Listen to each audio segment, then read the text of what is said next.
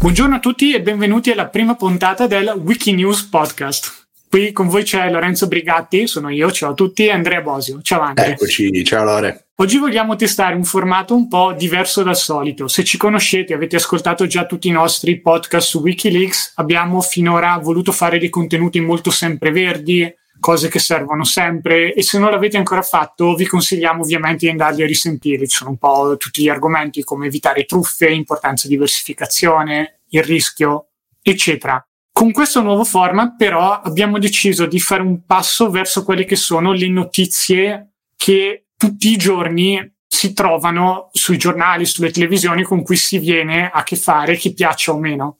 Perché abbiamo deciso di fare questo nonostante noi sosteniamo, abbiamo sostenuto e continueremo a sostenere che investire per il lungo periodo senza dare troppa importanza alle notizie è la scelta vincente? Per una sola ragione, che piaccia o meno le notizie ci facciamo tutti attenzione, ci guardiamo, vogliamo un po' andare ad informarci, vogliamo sentirci parte di qualcosa, sapere un po' cosa sta succedendo a livello di avvenimenti. Adesso poi quando stiamo registrando questa prima puntata c'è una guerra in corso alle porte d'Europa, quindi anche un po' un istinto comprensibile.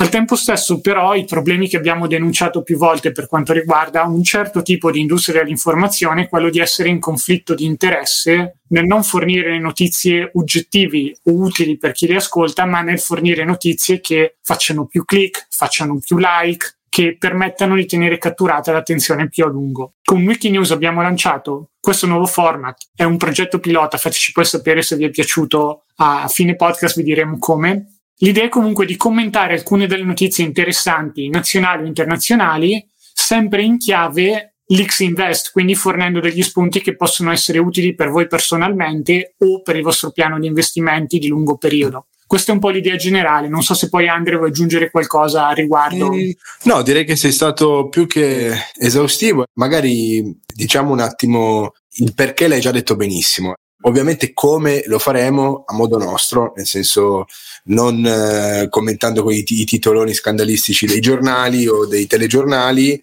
diciamo, cercheremo di dare la nostra interpretazione agli eventi che, che, succederanno nel tempo e soprattutto darvi e dare a noi stessi un paio di chiavi di lettura per uh, come interpretare il, il, mondo finanziario che ci circonda. Ecco. Niente miliardi bruciati, insomma, cerchiamo esatto, di rimanere eh, il più. Niente soldi stampati, dati alla gente, niente miliardi bruciati. Ci stiamo attrezzando, non ce l'abbiamo ancora la stufa per i soldi. È illegale, tra l'altro, bruciare soldi, no? Tra l'altro. Non consigliamo, non un consiglio su come utilizzare il proprio denaro, non, non bruciate i soldi a prescindere. E l'ultimissima cosa rispetto ai podcast che facciamo di solito è un pochino più corto, quindi saremo un po' più su alcune notizie che abbiamo ritenuto interessanti, ma ce la vogliamo cavare in una mezz'oretta al massimo di, di podcast, così anche più fruibile per chi non ha tanto tempo e vuole avere comunque un po' una visuale su quello che è successo di importante sui mercati finanziari che può avere conseguenze sugli investimenti. Partiamo subito, dai. Questo è primo, il primo podcast, introduzione lunga, ma adesso andiamo subito sulle notizie. Non potevamo non partire dalla guerra. C'è una guerra in corso, lo sappiamo tutti ormai, è in corso da un mese. L'invasione, perlomeno tentata invasione dell'Ucraina da parte della Russia, un po' su tutti i giornali, adesso sono anche qui in Italia, su tutte le televisioni, copertura di 24 ore al giorno, quindi c'è poco che possiamo aggiungere da questo punto di vista su quello che sta succedendo, piuttosto che chiavi di interpretazione geopolitiche o politiche, non sono il nostro lavoro, non vogliamo darne. Quello che però vogliamo farvi vedere è dal punto di vista finanziario come i mercati finanziari e quello azionario in particolare non siano molto molto interessati all'andamento di questa guerra e questa è una cosa un po' controintuitiva. Molto spesso infatti viene da pensare che quando c'è un grosso avvenimento di rilevanza storica anche i mercati si adeguino di conseguenza, ma per quanto riguarda questa guerra che effettivamente è storica non è così.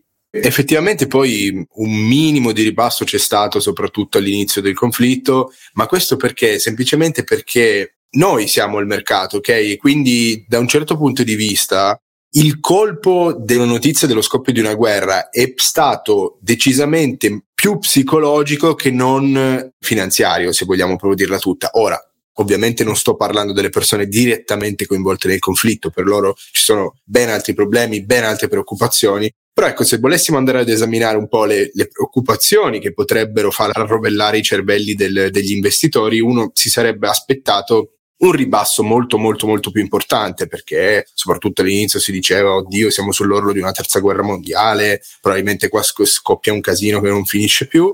In realtà, se poi andiamo a vedere che cosa è successo effettivamente su, sui mercati finanziari, lo vediamo bene, benissimo qua. Questo è l'indice MSCI World. C'è stata sì uno dei più diversificati del mondo per chi non lo sì. conoscesse, azioni di non esattamente tutto il mondo, ma perlomeno di tutti i paesi sviluppati ed è diciamo una buona approssimazione di quello che è l'andamento delle borse mondiali se voi lo guardate qui vedete che no, c'è la discesa di febbraio effettivamente causata dallo scoppio della guerra, ma addirittura c'è una salita e adesso a livello di valori, con i dati che abbiamo preso registrando oggi, siamo lì lì e rispetto a gennaio il valore dell'indice è più basso, ma a gennaio non c'erano ancora questi venti di guerra così forti. Paradossalmente esatto. uno guarda questo grafico, non si accorge che c'è una guerra in corso che potrebbe sfociare in una terza guerra mondiale, potrebbe essere un inizio anno come tanti altri, questo è un grafico a tre mesi. Sì, poi il discorso allora è nel senso che adesso noi possiamo dire ok, probabilmente la flessione è stata causata da una notizia particolarmente negativa come quella dello scoppio di un conflitto di fatto in Europa, però sul momento è sempre difficile cercare di interpretare queste notizie perché abbiamo visto come, ad esempio, durante il periodo della pandemia, chiaramente non uno scenario bellico, ok? Sicuramente. Ci siano stati effettivamente delle, dei settori che hanno spinto tantissimo e ci si aspettava che qualunque indice di qualunque settore, di qualunque area geografica crollasse verso il basso, in realtà non è successo e questo mi riporta a di base l'incertezza del futuro. È difficile fare previsioni. Oggi noi possiamo interpretare la flessione momentanea, molto piccola del, del mercato come una reazione allo scoppio della guerra in Ucraina, ma in realtà non sappiamo se quella correlazione è così perfetta. Perché poi sì, ci sono stati tutti... altri avvenimenti, ad esempio le fiammate inflattive un po' in Europa e nel mondo, che sono state probabilmente le principali indiziate della discesa di gennaio.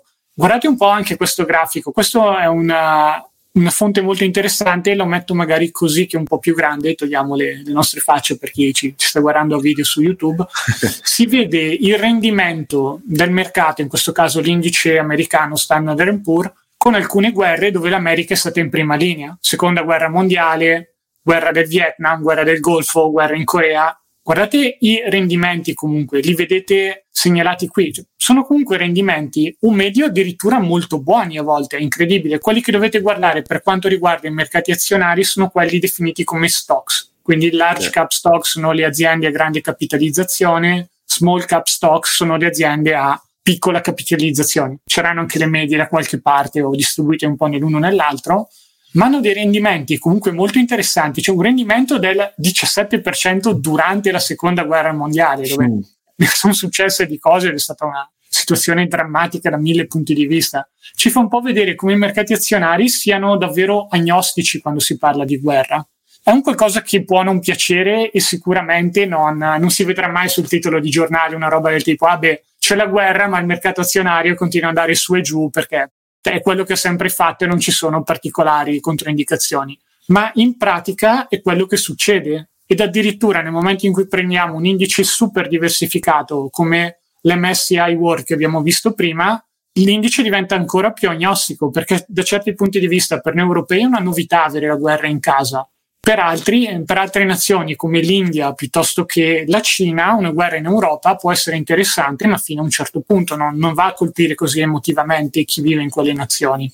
Esatto, e questo tra l'altro può sembrare controintuitivo e potrebbe sembrare anche da un certo punto di vista poco empatico, però dobbiamo anche riflettere che durante le guerre ci sono dei settori produttivi soprattutto un tempo in realtà perché poi il settore della difesa è, o comunque legato al, al mondo delle armi, soprattutto negli ultimi tempi, è sempre cresciuto con ritmo costante anche perché purtroppo conflitti sul, sul pianeta ci sono, ci sono sempre stati e realisticamente continueranno ad esserci. Però se pensiamo ai grossi conflitti mondiali, in realtà gran parte della popolazione veniva reimpiegata poi eh, nelle acciaierie, nelle, nelle grandi imprese siderurgiche, proprio per sostenere quello che all'epoca la propaganda chiamava lo sforzo bellico. Quindi anche durante una guerra pensiamo all'approvvigionamento dell'esercito, sia dal punto di vista non solo dei materiali bellici proprio, ma anche punto di vista delle razioni, dal punto di vista dei trasporti, il gasolio, il petrolio. Ecco, ci sono anche in periodi estremamente drammatici come le guerre dei settori che in quel periodo si rivelano essere particolarmente floridi. E, e lo stesso vale per le nazioni, quelle che riescono a mantenere un minimo di neutralità e che commerciano con entrambe le parti godono di periodi di prosperità. In qualcosa si può vedere riflesso anche in un indice geografico ben diversificato. Quindi direi che da questa, da questa notizia potremmo trarre la morale, se non siete direttamente coinvolti, quindi personalmente, in un conflitto, non preoccupatevi più di tanto dei vostri investimenti. Avete fatto bene il vostro lavoro, diciamo, di esatto. investitori esatto. prima, ci mancherebbe. Anche perché se foste direttamente coinvolti in un evento bellico, probabilmente il mercato azionario, i vostri investimenti sarebbero l'ultimo dei vostri problemi e l'ultima delle vostre preoccupazioni, perché ce ne sarebbero di molto più impellenti. D'altra parte, se non siete direttamente coinvolti e non siete particolarmente spaventati dalle notizie, dagli eventi, vuol dire che avete fatto un lavoro a monte ben fatto di pianificazione finanziaria. Se non l'avete fatto e siete un po' preda del, degli eventi, quindi delle news de, del momento, degli eventi anche geopolitici, anche impattanti, forse sarebbe il caso di dotarsi di una strategia di investimento ben fatta. Ci sono anche quelli che la pensano al contrario, però, Andre. Cioè, eh. Avevo letto che quando c'era stato l'ETF russo con la chiusura dei mercati in mm. Russia, l'ETF titoli di, non titoli di Stato solo perlomeno, ma anche titoli quotati sul mercato sì. azionario russo era sceso di 60-70%, un sacco di gente voleva andare a comprarselo. E la buona notizia per chi vuole farlo è che la borsa di seconda notizia che volevamo dare oggi, la borsa di Mosca è riaperto solo per i bond però, quindi al momento non si riescono ancora a comprare le azioni, però in questo è perlomeno possibile scambiare i bond, le obbligazioni. Infatti una delle ragioni per cui in questi giorni pare che i mercati siano saliti. Di nuovo, non ci sono mai queste correlazioni perfette, c'è la notizia, quindi i mercati salgono, ma una delle ragioni che pare perlomeno contribuire all'ottimismo generale degli investitori è il fatto che la Russia, anziché andare in default da un punto di vista, diciamo così, di fatto, ripagando investitori stranieri che dovevano avere interessi ripagati in valute straniere come euro e dollari, la Russia voleva ripagarli in rubli perlomeno c'era stata un po' questa voce di corridoio, poi alla fine invece sono stati ripagati con la valuta corretta. Quindi da questo punto di vista è stato evitato un default della Russia e per chi è interessato, attenzione, non un consiglio di investimento, ci mancherebbe, ma c'è il titolo di Stato russo che adesso rende il 13%, il decennale russo.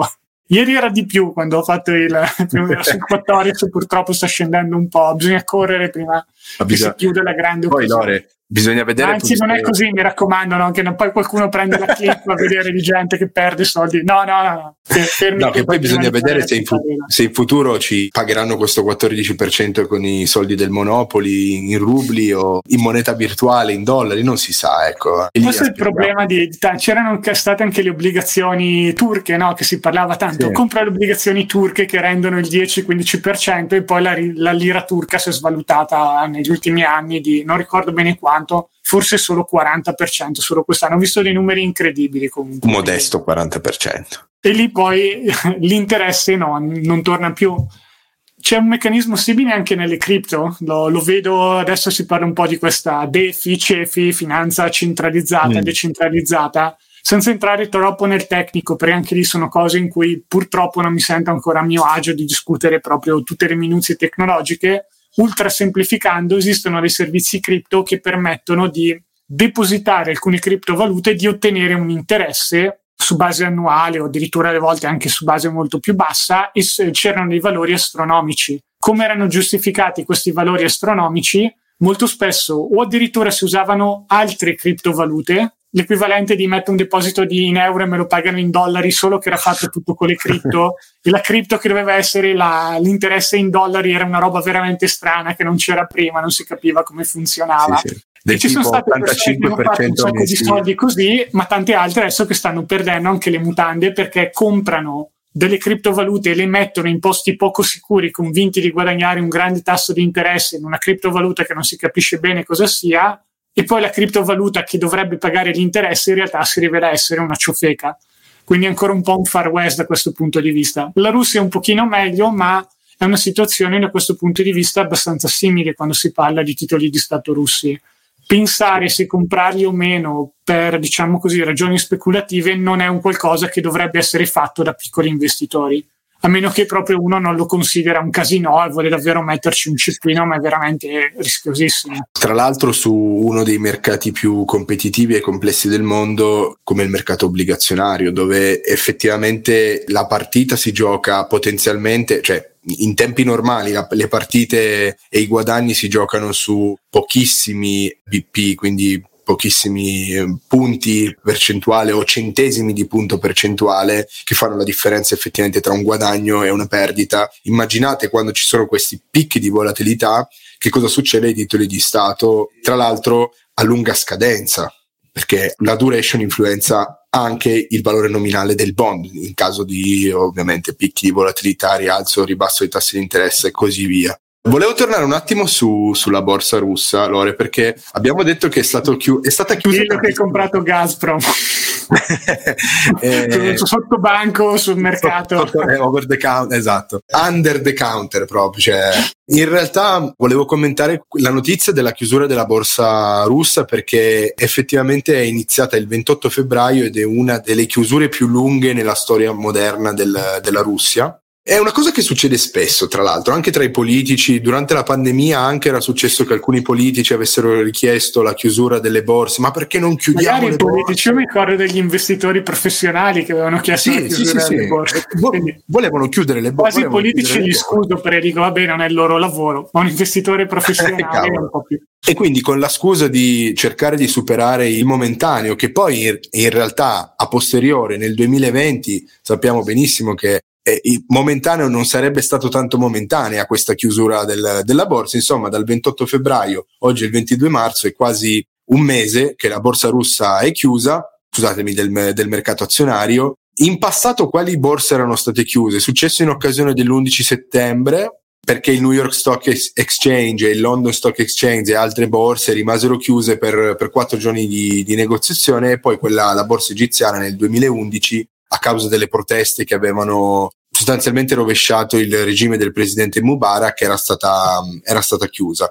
Ora, quello su cui vorrei riflettere un attimo è perché non è una grandissima idea chiudere le borse, no? Perché c'è sempre un po' questa, questa idea che le borse siano come dei negozi, ok? Ah, c'è un momento di maretta, chiudiamo la serranda, la riapriamo poi quando i tempi saranno migliori. Però perché non è una buona idea chiudere le borse? Ecco, Innanzitutto viene meno la fiducia degli investitori, gli viene impedito di, di, di, vendere gli investimenti fondamentalmente. Dall'altra parte ti viene anche impedito di comprarli. Questo perché, come sanno tutti gli investitori intelligenti, è proprio quando il sangue scorre nelle strade che il denaro sonante e contante può fare grandi affari in borsa. Anche quando il sangue è il tuo, sì.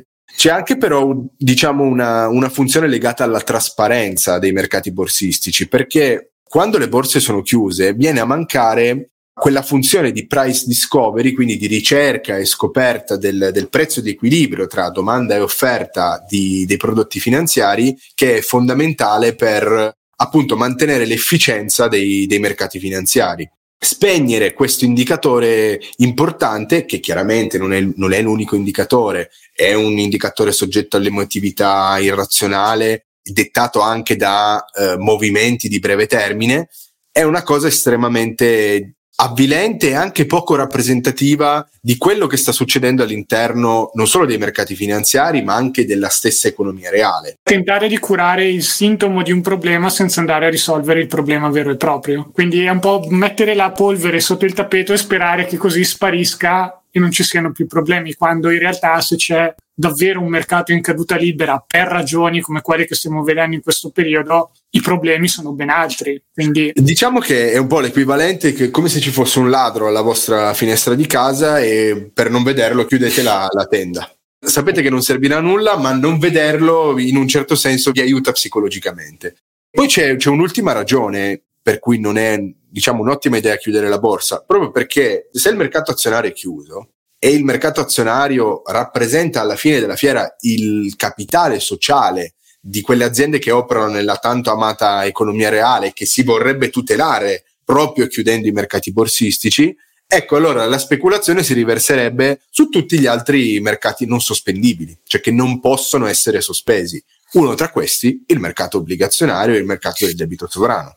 Dove cripto, stavo pensando che la politica eh, anche dove puntualmente si vanno a concentrare tutte le speculazioni. Perché il fatto che la, la borsa sia chiusa non elimina la voglia, il desiderio di speculare insito negli investitori e negli speculatori. Se non riescono, come è successo durante la pandemia, se le persone non riuscivano ad andare fisicamente, gli scommettitori non riuscivano ad andare fisicamente al punto SNAI o comunque in ricevitoria per giocare la schedina, e beh, si sono, sono, rifluiti tutti sui vari Robin Non avevano neanche tanto su cui giocare, a parte magari, che ne so, il campionato del Messico piuttosto che esatto, un sacco di esatto. campionati fermi. Quindi. Esatto. Quindi ecco, quando sentite queste idee un po' strampalate per quanto riguarda la chiusura del, del mercato borsistico, fatevi due domande su chi sta pronunciando quella frase, perché tra l'altro, chiudere la borsa non significa ok, chiudiamo la borsa e poi riapre così come l'avevamo lasciata, togliamo un po' di polvere e è tutto come prima.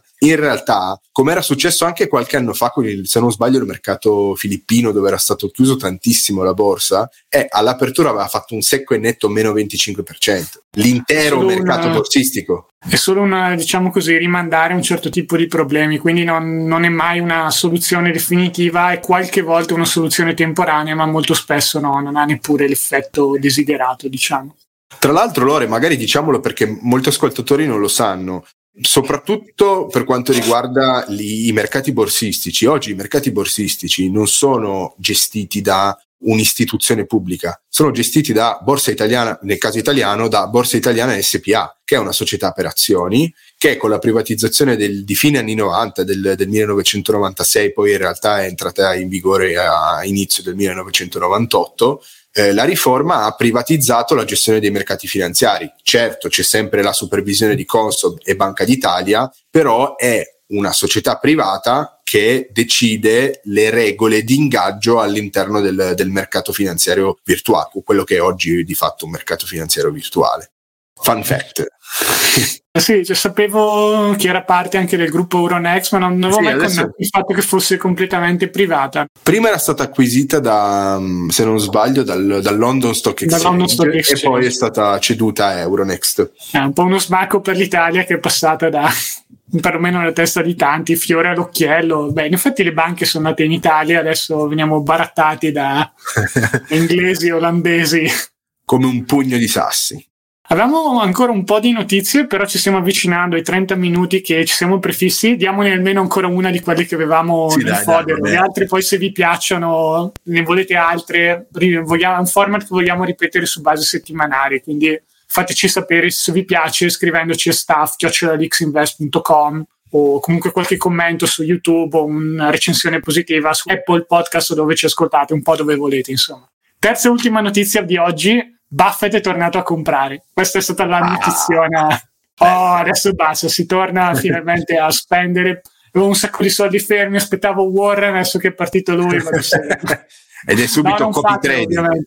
Cioè, a meno che non abbiate anche voi quanti sono 140 miliardi 150. fermi non sapete cosa fare li dovete essere un po' più cauti in effetti avete ragione se ne avete meno potete pure investire con regolarità che non ci sono grossi problemi Vabbè, cosa comprate il buon Buffett Andre? Eh, il buon Buffett eh, diciamo era un, po che, era un po' di tempo che sosteneva che non ci fossero buone opportunità su, sul mercato e quindi aveva tenuto un po' le mani in tasca come si dice in gergo era rimasto alla finestra e adesso si è comprato un'altra assicurazione, quindi all'interno del portafoglio di Berkshire Hathaway è entrata Alligny o Alligny, non so quale sia la pronuncia, per 12 miliardi, insomma una cifra discreta.